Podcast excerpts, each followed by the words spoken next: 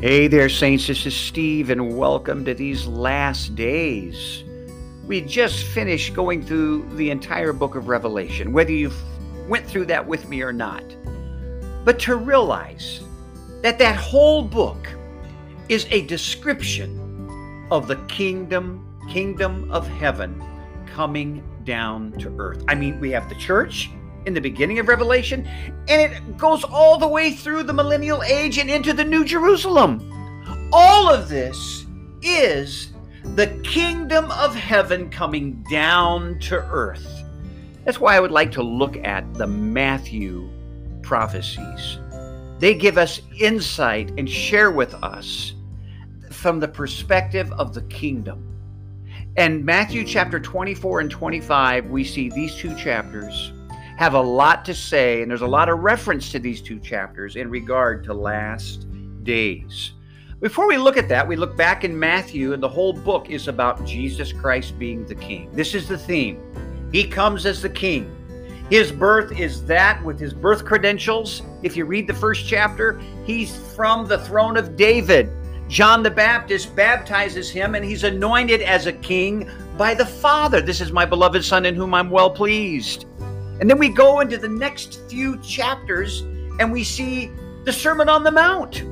We see there that uh, blessed are the poor in spirit, blessed are the meek, and he describes the characteristics of the kingdom of God that is inside you, not an external kingdom that the Jewish people were looking for. There will be that aspect of the kingdom during the after the rapture and the millennium. There'll be an a, a visible kingdom of heaven on earth with Jesus Christ. And then in those passages of the Sermon on the Mount, there is the prayer. Uh, Father, uh, tell us how to pray to the Father, the disciples say. And he says, uh, uh, Father who art in heaven, hallowed be thy name. Thy kingdom come, thy will be done. Where? On earth as it is in heaven. Oh, for us to realize that there is a desire and there will be a day when they will see the kingdom of heaven visibly on the earth. But now the kingdom of heaven is inward. It is expressed. This is why he began the Beatitudes with Blessed are the poor in spirit. This is where it starts. We have nothing in our spirit until Jesus comes and lives in our spirit. And we are bankrupt. There's nothing. That's where it starts. We need the King to come and live in our spirit. So blessed are those who realize they need the king in them. Blessed are the poor in spirit, for they shall receive this kingdom, is the promise there. And then he begins to speak to them in parables. And he begins to tell them about the kingdom. The people that gathered, the Pharisees and Sadducees, the religious crowd, and the disciples.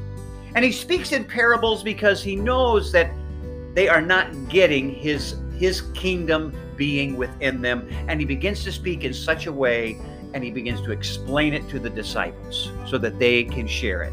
You know, his first parables start in chapter 13. And in these parables, there's four, these four first parables all have to do with the kingdom of heaven, and they are organic. They are inward. They are life giving. There's not a king in these parables that is coming with a crown and a sword and a robe and a throne. This is what Israel wanted. It is a sower. All these parables have to do with something in the vegetable kingdom. With leaven being in dough, with the, the, the parable of the mustard seed, of the wheat, and the tares is another one. And the, the big one there is the parable of the sower and the seeds and the ground. And there was a sower that went out to sow, and he sowed his seed, and the seed fell upon fertile ground, and it received it. Fell upon shallow ground, and it didn't last long. Fell upon thorny ground, it was choked out, and fell upon the rocks, it wasn't hardly received at all. This isn't directly salvation. This is this is the parable of Jesus as the king, as a sower. He's sowing like a farmer. And what is this king doing? He's sowing seeds. What is the seed? We say generally many times it's the word of God, but it's the seeds of the word of the kingdom of heaven. And what is this word of the kingdom of heaven? That you need to receive Christ Himself in you, that He might grow like a seed and His life might explode out of you.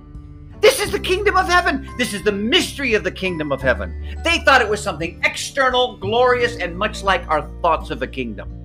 But it's all about Christ coming and sowing his life inside of you. And then we jump to these parables in the Matthew prophecies. But oh, I just say today, do you know that this kingdom is in you?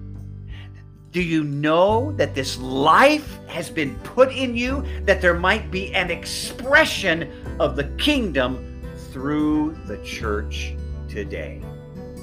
Come back and join me as we look at this kingdom and how it is manifested through the church and how it will be just on display in these last days, how this earth is going to give way to the kingdom of heaven. Amen.